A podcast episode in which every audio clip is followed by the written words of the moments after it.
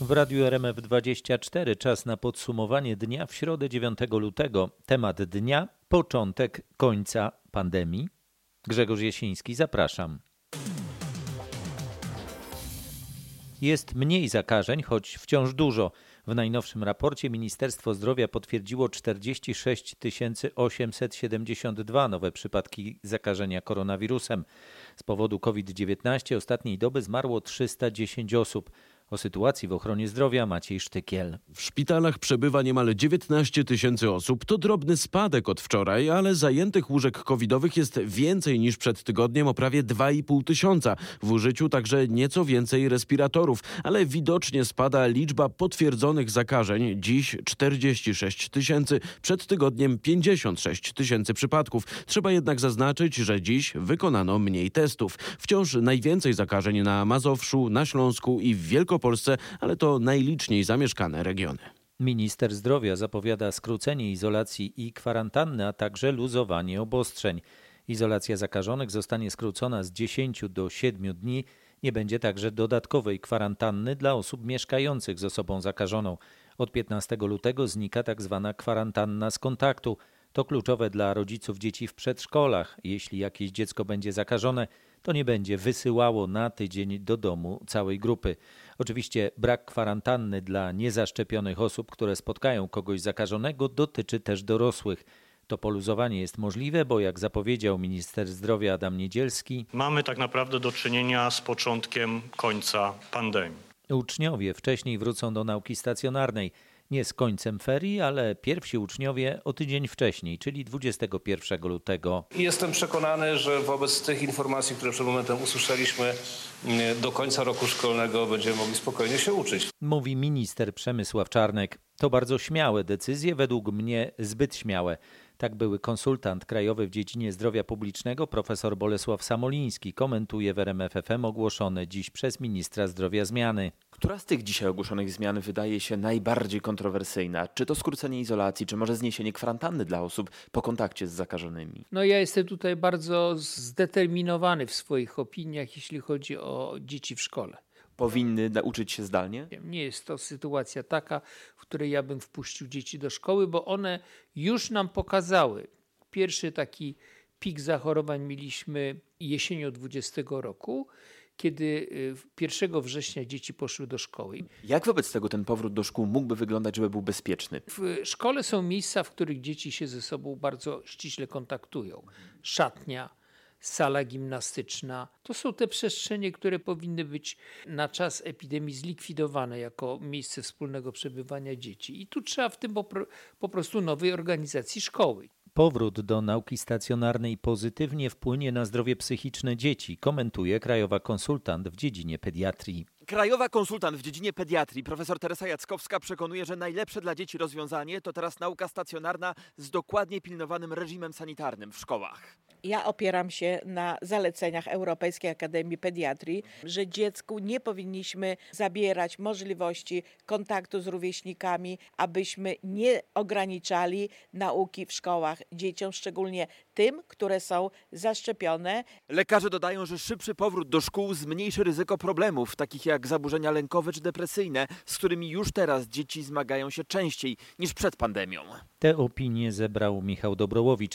Jestem dość ostrożny w ferowaniu wyroków o tym, że wygraliśmy z pandemią. Tak w internetowym Radiu R M F dwadzieścia cztery wirusolog profesor Krzysztof Pyrć skomentował dzisiejszą zapowiedź rządzących o luzowaniu niektórych zasad covidowych. Myślę, że warto trochę uczciwie powiedzieć, że w momencie, kiedy my usuwamy kwarantannę, kiedy rezygnujemy z maseczek, to my po prostu oddajemy pole w całości pandemii i idziemy na zwarcie, co może być dobrym pomysłem, a nie musi. To jest jednak związane z dosyć sporym ryzykiem i ważne, żeby społeczeństwo też miało świadomość tego, że w tym momencie no, podejmujemy pewne ryzyko, które no, miejmy nadzieję, że nie będziemy musieli za to zapłacić. Komentował były członek Rady Medycznej przy premierze profesor Krzysztof Pyrć. Nie ma zgody i gotowości, by oddać Ukrainę w jakąś tworzoną strefę rosyjską, zapewnił w porannej rozmowie w R M F F M wiceszef polskiej dyplomacji. Robert Mazurek pytał Marcina Przydacza o to, czy Zachód będzie prowadził politykę ustępstw wobec Kremla. Czyli Unia Europejska nie zgodzi się na to, nie zaakceptuje zajęcia Krymu i Donbasu? Mogę powiedzieć, że Polska na pewno się na to nie zgodzi. Myślę, że Unia Europejska twardo też mówi o tym, że na to zgody być nie może. Natomiast trzeba mieć świadomość, że Rosja bardzo aktywnie pracuje nad rozbiciem tego niekorzystnego dla niej w tym momencie stanowiska Zachodu. Stąd też próbuje wyłuskać niektóre państwa, przekonując, bądź też jestem przekonany także i szantażując, prawda, strasząc wojną. Oceniał wiceminister spraw zagranicznych. Całą rozmowę Roberta Mazurka z Marcinem Przydaczem znajdziecie na r m f dwadzieścia cztery kropka p l. Polska powinna wyjść z propozycjami ściślejszej współpracy Unii Europejskiej z Gruzją, Mołdawią i Ukrainą, mówił w popołudniowej rozmowie w R M F F M poseł Paweł Kowal. Jeśli my tego nie powiemy, to nikt tego nie powie. My powinniśmy wyjść z propozycją nadzwyczajnego szczytu. My powinniśmy zaproponować, żeby otworzyć szerzej drzwi do Unii dla tych trzech państw, bo one są w sensie prawnym przygotowane. W wielu sprawach jeszcze nie i to jeszcze i tak potrwa, ale powinni dostać jasny sygnał. Polityk Koalicji Obywatelskiej przekonywał też, że powinniśmy niezwykle mocno przekonywać Niemcy do zablokowania Nord Stream dwa. Do końca musimy grać, żeby Nord Stream nie działał, żeby zablokować jego autoryzację, bo on jeszcze nie ma wszystkich odbiorów. Jeszcze jest piłka w grze. Do rozmowy z posłem Kowalem jeszcze wrócimy. Kanclerz Niemiec w czasie kolacji z amerykańskimi senatorami miał obiecać zablokowanie Nord Stream dwa w przypadku rosyjskiej inwazji na Ukrainę. W Waszyngtonie nie milkną komentarze po wspólnej konferencji prasowej Bidena oraz Scholza, w czasie której pierwszy zadeklarował, że inwazja oznaczać będzie koniec Nord Stream dwa, a drugi uniknął jednoznacznej deklaracji. Kanclerz Niemiec miał jednak sprawę doprecyzować, rozmawiając z amerykańskimi politykami. Portal Politico ujawnia, że w czasie zamkniętej kolacji z amerykańskimi senatorami miał powiedzieć to, czego zabrakło w czasie wystąpienia w Białym Domu, a co spowodowało lawinę komentarzy i spekulacji. Miał złożyć jasną deklarację zablokowania Nord Stream dwa w przypadku inwazji Rosji na Ukrainę. Portal przywołuje wypowiedź najwyższego rangą republikanina w Komisji Spraw Zagranicznych Senatu, który miał stwierdzić po tym spotkaniu: myślę, że jesteśmy w tym samym miejscu, jeśli chodzi o Nord Stream dwa. Rozmowy z kanclerzem miały według portalu znacznie przybliżyć Kongres do ustalenia projektu ustawy zawierającej szereg sankcji, w tym tych dotyczących Nord Stream dwa, nad którym toczą się negocjacje. Informuje Paweł Żuchowski, nasz amerykański korespondent. Mamy czarny dzień dla polskiej edukacji, albo to normalny etap procesu legislacyjnego. Takie opinie można usłyszeć w Sejmie po tym, jak po południu posłowie, zdaniem opozycji niespodziewanie, przyjęli ustawę nazywaną Lex Czarnek. Sejm odrzucił wcześniejszy sprzeciw Senatu. Chodzi o nowelizację prawa oświatowego, która przewiduje między innymi wzmocnienie kompetencji kuratorów. Żadnego zaskoczenia nie ma, przekonuje minister Przemysław Czarnek. Takie są losy ustawy, którą popiera większość sejmowa. To jak posłowie są zaskoczeni, że głosują w ramach swoich obowiązków, no to pytanie, dlaczego są posłami. Dziękuję bardzo. To czarny dzień dla nauczycieli, rodziców i uczniów, komentuje w Sejmie prezes Związku Nauczycielstwa Polskiego Sławomir Broniarz. Naprawdę z obawami czekamy na kolejne dni w polskiej szkole, uznając, że to, co dzieje się w sferze zapisów tej ustawy, naprawdę wywraca edukację do góry nogami. Nowelizacja prawa oświatowego trafi teraz do prezydenta. Przypomnijmy, jakie są najważniejsze założenia tej nowelizacji, co zmieni się, jeśli Andrzej Duda ustawę podpisze. Zostanie wzmocniona rola kuratorów oświaty. Kurator będzie mógł zwolnić dyrektora, który nie zrealizuje jego zaleceń w czasie roku szkolnego bez wypowiedzenia. Od decyzji dyrektorowi nie przysługuje odwołanie. Kurator będzie miał większy nadzór nad szkołami i placówkami niepublicznymi. Konieczna będzie jego pozytywna opinia do organizowania w szkole zajęć prowadzonych przez stowarzyszenia czy organizacje. O taką opinię dyrektor będzie musiał wystąpić najpóźniej dwa miesiące przed rozpoczęciem zajęć. Wyliczała Magdalena Greinert. Kolejny raz rząd chce Chce wejść w rolę rodziców i za nas decydować. W ten sposób przyjętą dziś ustawę Lex Czarnek komentuje Paweł Kowal z Koalicji Obywatelskiej. To są ludzie, którzy nie mają pojęcia o internecie, nie mają pojęcia, skąd się biorą ewentualne problemy z dostępem dzieci do nieodpowiednich treści. Oni zamiast żyć w dwudziestym pierwszym wieku po prostu wymyślili sobie, że będą jak w Portugalii za Salazara albo w jakimś innym podobnym reżimie kontrolowali i wychowywali na swoją modłę i podobieństwo. O co im chodzi? Oni sobie naprawdę wyobrażają, że dziewczynki mają być takie jak minister Zalewska, chłopcy jak minister Czarnek i że oni to zrobią. Oni tego oczywiście nie zrobią, tylko napsocą, a dzieciaki się tylko przeciwko temu obrócą i będą jeszcze bardziej przekorne, bo dzieciaki takie są, tylko nie mają o tym pojęcia. Całą rozmowę Tomasza Terlikowskiego z Pawłem Kowalem znajdziecie na r m f dwadzieścia cztery kropka p l. Tarcza antyinflacyjna do końca roku? Według prezesa en be pe Adama Glapińskiego możemy liczyć na przedłużenie okresu z obniżonymi podatkami. Decyzja należy do rządu, a prezes Narodowego Banku Polskiego mówi o potrzebie i nadziei. Mam nadzieję, że ta tarcza będzie przedłużona. Nie wyobrażam sobie, żeby nie była. Adam Glapiński przyznaje, że przedłużenie okresu, w którym państwo rezygnuje z miliardów wpływów podatkowych, będzie kłopotem dla budżetu. Po czym jednak dodaje. Ale w moim przekonaniu, w przekonaniu Narodowego Banku Polskiego, ta tarcza w oczywisty sposób musi zostać przedłużona i rząd to zrobi. Rząd nad tym pracuje. Szef en be pe odniósł się do bardzo wysokiej inflacji. W wielu gospodarkach ceny rosną obecnie najszybciej od kilkudziesięciu lat. Zwracam na to uwagę od dawna, szczególnie tym gorącym głowom, które jakoś Polskę traktują jako szczególny przypadek i upatrują wzrostu inflacji w Polsce jako skutek jakichś zaniechań, jakichś błędów ze strony banku centralnego czy też rządu. Mamy typową sytuację dla świata zachodniego. Adam Glapiński przewiduje, że inflacja w przyszłym roku powinna spaść do poziomu około pięć procent. Podtrzymuje też deklarację o zakupie jeszcze w tym roku kolejnych stu ton złota. Cała opozycja wróci jutro do rozmów o powołaniu Sejmowej Komisji Śledczej do spraw inwigilacji. Negocjacje toczą się już od ponad dwóch tygodni. Najpierw politycy zbierali podpisy pod wnioskiem, a teraz analizują, jak sprawić, by w komisji mógł zasiąść sam Paweł Kukiz. Sprawą zajmuje się nasz reporter Rok Kowalski. Dlaczego obecność Kukiza stwarza tak wiele problemów? Paweł Kukiz ma za małą reprezentację w Sejmie, by być branym pod uwagę przy podziale miejsc. Dlatego komisję śledczą do spraw inwigilacji opozycja chce zaplanować tak, by i Kukiz mógł w niej zasiadać i PiS nie miało większości. W ubiegłym tygodniu rozmowy przerwano, bo czekano na odpowiednią ekspertyzę prawną. Ta już jest, a jutro będą ją analizować liderzy sejmowych klubów i kół. Między słowami da się jednak wyczytać, że politykom rozmawia się trudno, a do powołania komisji nadal jest dalej. dalej niż bliżej. Bardzo ważne, byśmy rozmawiali w gronie, które może podjąć decyzję. Tu nie ma innego wyjścia, aniżeli szerokie porozumienie. Zobaczymy, co po jutrzejszym spotkaniu, ale ten temat trzeba zamknąć. Jeżeli opozycja nie chce tej komisji, to niech w końcu o tym powie. Mówili Borys Budka z pe o i Jarosław Sachajko z Kukiz piętnaście. Spotkanie opozycyjnych liderów jutro o trzynastej. Kolumny ciągników rolniczych utrudniały przejazd w wielu miejscach w kraju.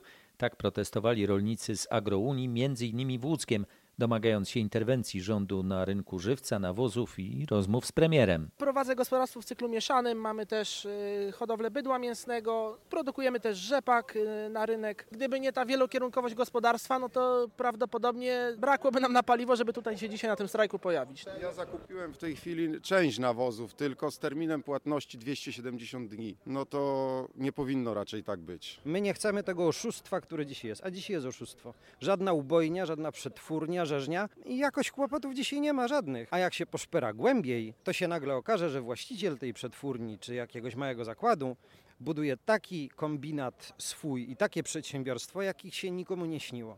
A ludzi karmi gorzej niż my nasze świnie. Tłumaczą w rozmowie z reporterką er em ef ef em Agnieszką Wyderką protestujący rolnicy.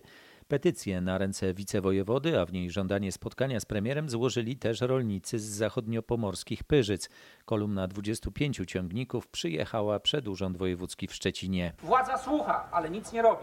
Proszę Państwa, dzisiaj jak mówi się, że wzrosły ceny gazu, że nasza opłacalność produkcji zeszła do zera, często poniżej, efektem tego jest te siedemset gospodarstw, które jest licytowane każdego miesiąca. Taka sytuacja była tylko za czasów Balcerowicza. Z przykrością stwierdzam, że do dzisiaj, dzisiaj do niej wracamy. Nie możemy się cofnąć ani pół kroku do tyłu. Jeśli się cofniemy, za dwa, za trzy lata nas tutaj też nie będzie. Mówił Wacław Klukowski, rolnik z Pyrzyc. Za dwa tygodnie rolnicy chcą protestować w Warszawie. Bezpieczeństwo w polskiej przestrzeni powietrznej jest zagrożone, alarmują kontrolerzy ruchu lotniczego. To akcja sabotażowa, jest w pełni bezpiecznie, odpowiada Polska Agencja Żeglugi Powietrznej. Spór narasta od miesięcy. Kolejnych stu siedemdziesięciu kontrolerów złożyło wypowiedzenia. Dziś wsparł ich Związek Zawodowy Służb Ruchu Lotniczego. Kontrolerzy wskazują na jednoosobowe obsady stanowisk. Wcześniej na wieży pracowali w składach dwuosobowych, ale to co ważniejsze, jak mówi Anna Garwolińska, która reprezentuje Związek Zawodowy Kontrolerów, że władze PAŻP mają ignorować raporty bezpieczeństwa. Pan prezes wyciąga natychmiast konsekwencje dla osób, które zgłaszają wiedzą, że problem może wystąpić. Ludzie boją się informować, że maszyna nie pracuje tak, jak powinna. Na każdy zarzut kontrolerów pełniący obowiązki prezesa PAŻP Janusz Janiszewski ma odpowiedź. Zaprzeczam, jakoby ktokolwiek z pracowników ze względu na mój styl zarządzania bał się czegokolwiek zgłaszać, a żaden pracownik nie odniósł jakiejkolwiek kary z tytułu zgłaszania zdarzeń. Trudno więc znaleźć jakąkolwiek przestrzeń do porozumienia. Na kontrolerzy chcą dymisji szefa, są już po spotkaniu z ministrem infrastruktury. Informuje nasz reporter Maciej Sztykiel. Około stu z ponad pięciuset osadzonych w zamkniętym ośrodku dla migrantów w Wędrzynie w Lubuskiem rozpoczęło dziś ponowny protest. Tym razem, jak przekonuje Straż Graniczna, ich akcja przybrała spokojniejszą formę. Przypomnijmy, pod koniec listopada w ośrodku wybuchł bunt, a kilkudziesięciu migrantów zdemolowało wtedy część pomieszczeń. Co dokładnie teraz się tam dzieje? Straż Graniczna informuje, że grupa około stu mężczyzn odmówiła dziś wyjścia na posiłek. Część z nich wyszła też na plac między budynkami, w których przebywają, by rozwiesić transparenty z napisem Freedom, czyli wolność. Osadzeni mieli też krzyczeć, że domagają się wypuszczenia z ośrodka i umożliwienia im dalszej podróży. Protest jednak, jak słyszę w oficjalnym przekazie, jest spokojny. Nie dochodzi do demolowania ośrodka ani starć ze służbami. Na teren ośrodka weszli strażnicy graniczni, którzy prowadzą negocjacje z protestującymi. Część z nich stara się o azyl w Polsce. Co do pozostałych toczą się procedury związane z deportacją. Nieoficjalnie ustaliłem, że na wypadek ewentualnej eskalacji i wybuchu zamieszek do Wędrzyna skierowano liczne siły policyjne z całego województwa lubuskiego. Relacjonuje nasz reporter Mateusz Chłystun. Skład broni i amunicji z czasu drugiej wojny światowej odkryto przypadkowo w Sopocie. Na leżące w ziemi niewybuchy natrafili robotnicy pracujący na terenie budowy. Sama broń z okresu wojny w Trójmieście zaskoczeniem nie jest, ale już skala tego odkrycia może robić wrażenie. To prawda, to choćby ponad osiemdziesiąt kostek trotylu w sumie ważących ponad trzydzieści kilogramów, które przez dziesięciolecia przeleżały w ziemi w centrum miasta. Do tego dziewięć wyrzutni rakiet Panzerfaust, siedem min przeciwpiechotnych, kilkanaście karabinów produkcji Mausera, dziesięć granatów i kilka sztuk innej broni. Do tego ponad pół tysiąca sztuk amunicji. Wszystko to zabezpieczali najpierw policjanci, później saperzy, którzy też wywieźli już te znaleziska. Na terenie budowy nieopodal budynku dawnej, nieczynnej od lat Komendy Miejskiej Policji natrafił na nie wczoraj operator koparki. Teraz prace trwają już tam normalnie. Podsumowuje Kuba Kaługa. Natalia Maliszewska wkroczyła do rywalizacji w short tracku na Igrzyskach Olimpijskich w Pekinie. Polka, którą ze startu na swym koronnym dystansie pięciuset metrów wykluczyły pozytywne wyniki testów na koronawirusa, pewnie awansowała do ćwierćfinału biegu na tysiąc metrów. Po starcie Maliszewska nie kryła satysfakcji. Wróciłam tutaj na ten tor, mogą wystartować i zrobię wszystko, żeby móc odgryźć się za te rzeczy, które się wydarzyły. Cieszę się, że to jest z pierwszej pozycji, z dobrym czasem. Mówiła na antenie Eurosportu Natalia Maliszewska, która dziś także razem z Nikolą Mazur, Patrycją Maliszewską i Kamilą Stormowską zajęła trzecie miejsce w półfinale na trzy tysiące metrów w short tracku i w Pekinie wystąpi w finale B. A polscy skoczkowie mieli dziś okazję po raz pierwszy trenować na dużej olimpijskiej skoczni. Niezłe skoki notowali dziś Piotr Żyła i Dawid Kubacki. Kamil Stoch przyznał, że męczył się trochę z rozbiegiem. Rozbieg jest dosyć płaski i nie potrafiłem sobie znaleźć dobrego ustawienia pozycji, dobrego balansu i przez to nie było dobrej energii z progu. To wszystko było z tyłu za nartami, wytracanie prędkości, takie męczenie się. Mówił Kamil Stoch. Jutro kolejna okazja do treningu, a w piątek kwalifikacje. W kombinacji norweskiej trzydzieste czwarte miejsce zajął dziś Szczepan Kupczak. Pozycję niżej uplasował się Andrzej Szczechowicz. Kupczak podkreślał, że szansę na dobry wynik przekreślił kiepskim skokiem w trudnych warunkach. Wydawało mi się z progu, że to odda, no ale była pustka w pierwszej fazie, no nie odleciałem. Jak pierwszą fazę się nie zyska tej wysokości, to no nie ma co już zrobić. Przyznawał nasz kombinator norweski, albo jak to się dawniej mówiło, dwuboista. Student Śląskiego Uniwersytetu Medycznego stworzył system, który w sposób ciągły i precyzyjny mierzy temperaturę ciała pacjenta. Jakub Szczerba zdobył jedną z głównych nagród w ogólnopolskim konkursie Student Wynalazca. Termometr powstał z myślą o małych dzieciach i ich rodzicach. Pan Jakub przetestował go na swojej siostrzenicy. Rodzice zadowoleni, bo po prostu można powiedzieć, że kiedy już dziecko śpi, nie muszą do tego dziecka non stop podchodzić i budzić go i niepokoić, tylko dziecko ma naklejony czujnik na sobie i ten czujnik wysyła automatycznie dane co pięć minut i mamy po prostu wykres na bieżące temperatury. I w razie czego alarm, który powie, o uwaga, gorączka. Jak zbudowane jest to urządzenie? Urządzenie składa się z sensora, który jest wielkości kostki gitary o wysokości około dwóch centymetrów oraz plastra, który jest pod spodem. To jest plaster mocujący. Jest tam też taki mały występ wstęp do mierzenia zbudowany ze stali, która dobrze przewodzi jakby ciepło, i ten plaster i sensor przyklejamy właśnie na przedniej ścianę klatki piersiowej bądź w dole pachowym. Bo w tych miejscach pomiar jest najbardziej precyzyjny, mówi w rozmowie z Anną Kropaczek Jakub Szczerba.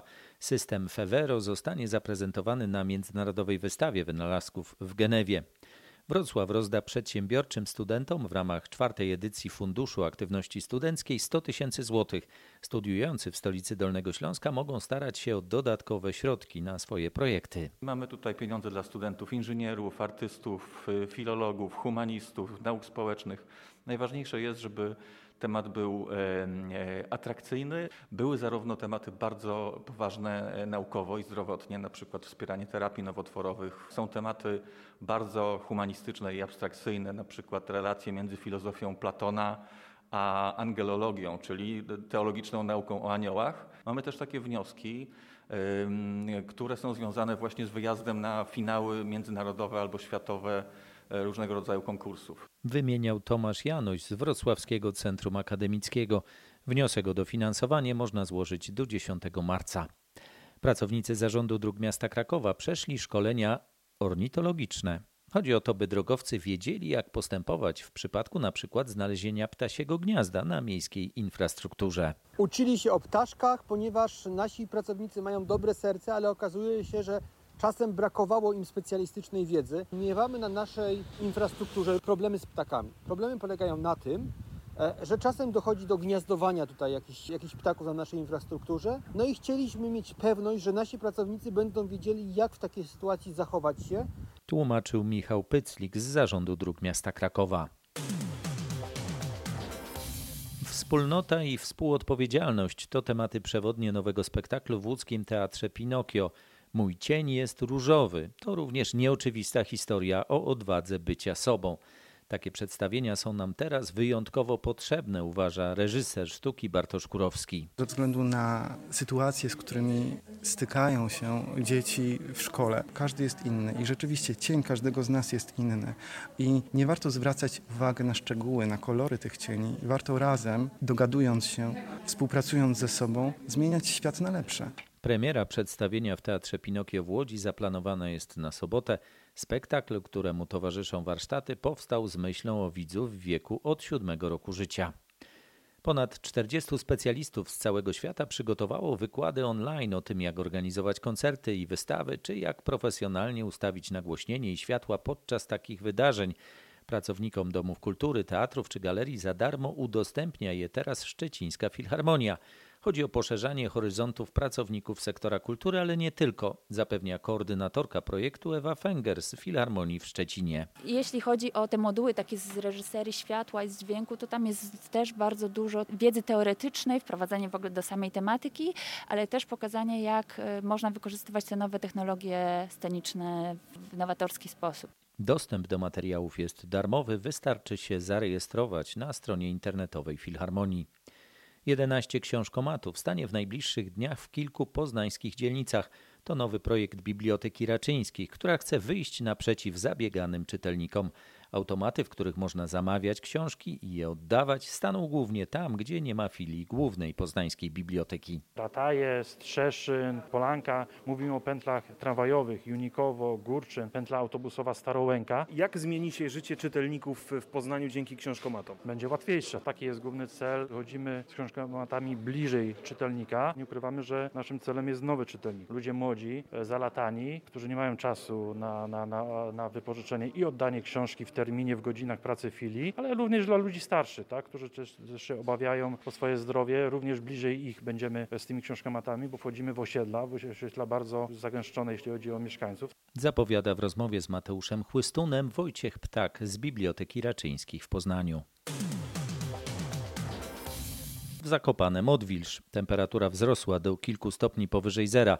Co mówią o takiej pogodzie narciarze pod Wielką Krokwią? Śniegu, jak widać, dużo napadało, także pod tym względem nie ma żadnego problemu, ale pogoda super do jazdy na nartach. Tak, bardzo ciepło jest. No i co, nie, ma, nie boicie się, że ten śnieg zniknie, stopnieje? Dopada. Jak ci się dzisiaj jeździło? Dobrze. Jaki jest ten śnieg? Fajny. To do kiedy ten śnieg nam wystarczy? No mam nadzieję, że do świąt wielkanocnych, jeszcze na święta żebyśmy pojeździli. Czyli pod nami tu ile tego, tego no, śniegu? No będzie około dwa metry. Usłyszał od narciarzy nasz reporter Maciej Pałachicki. Maciej Pałachicki wybrał się dziś do Bukowiny Tatrzańskiej. Trwa tam już pięćdziesiąty Góralski Karnawał. Świętowanie jubileuszu rozpoczęło się między innymi od przejazdu konnych zaprzęgów i parady grup kolędniczych. Takich dziwaków jak w tym roku to się nie mieli jeszcze chyba do tej pory. To nie dziwaki, to kolędnicy. Przyjechali Łodzywca, z Milówki, z Żabnicy, z tamtych stron i właśnie wzięli udział w przemarszu kolędników, ale były i herody. No i nasi pytace, zbójnicy, kapele, muzyki, które zaceny ten Góralski Karnawał barwnym przejazdem.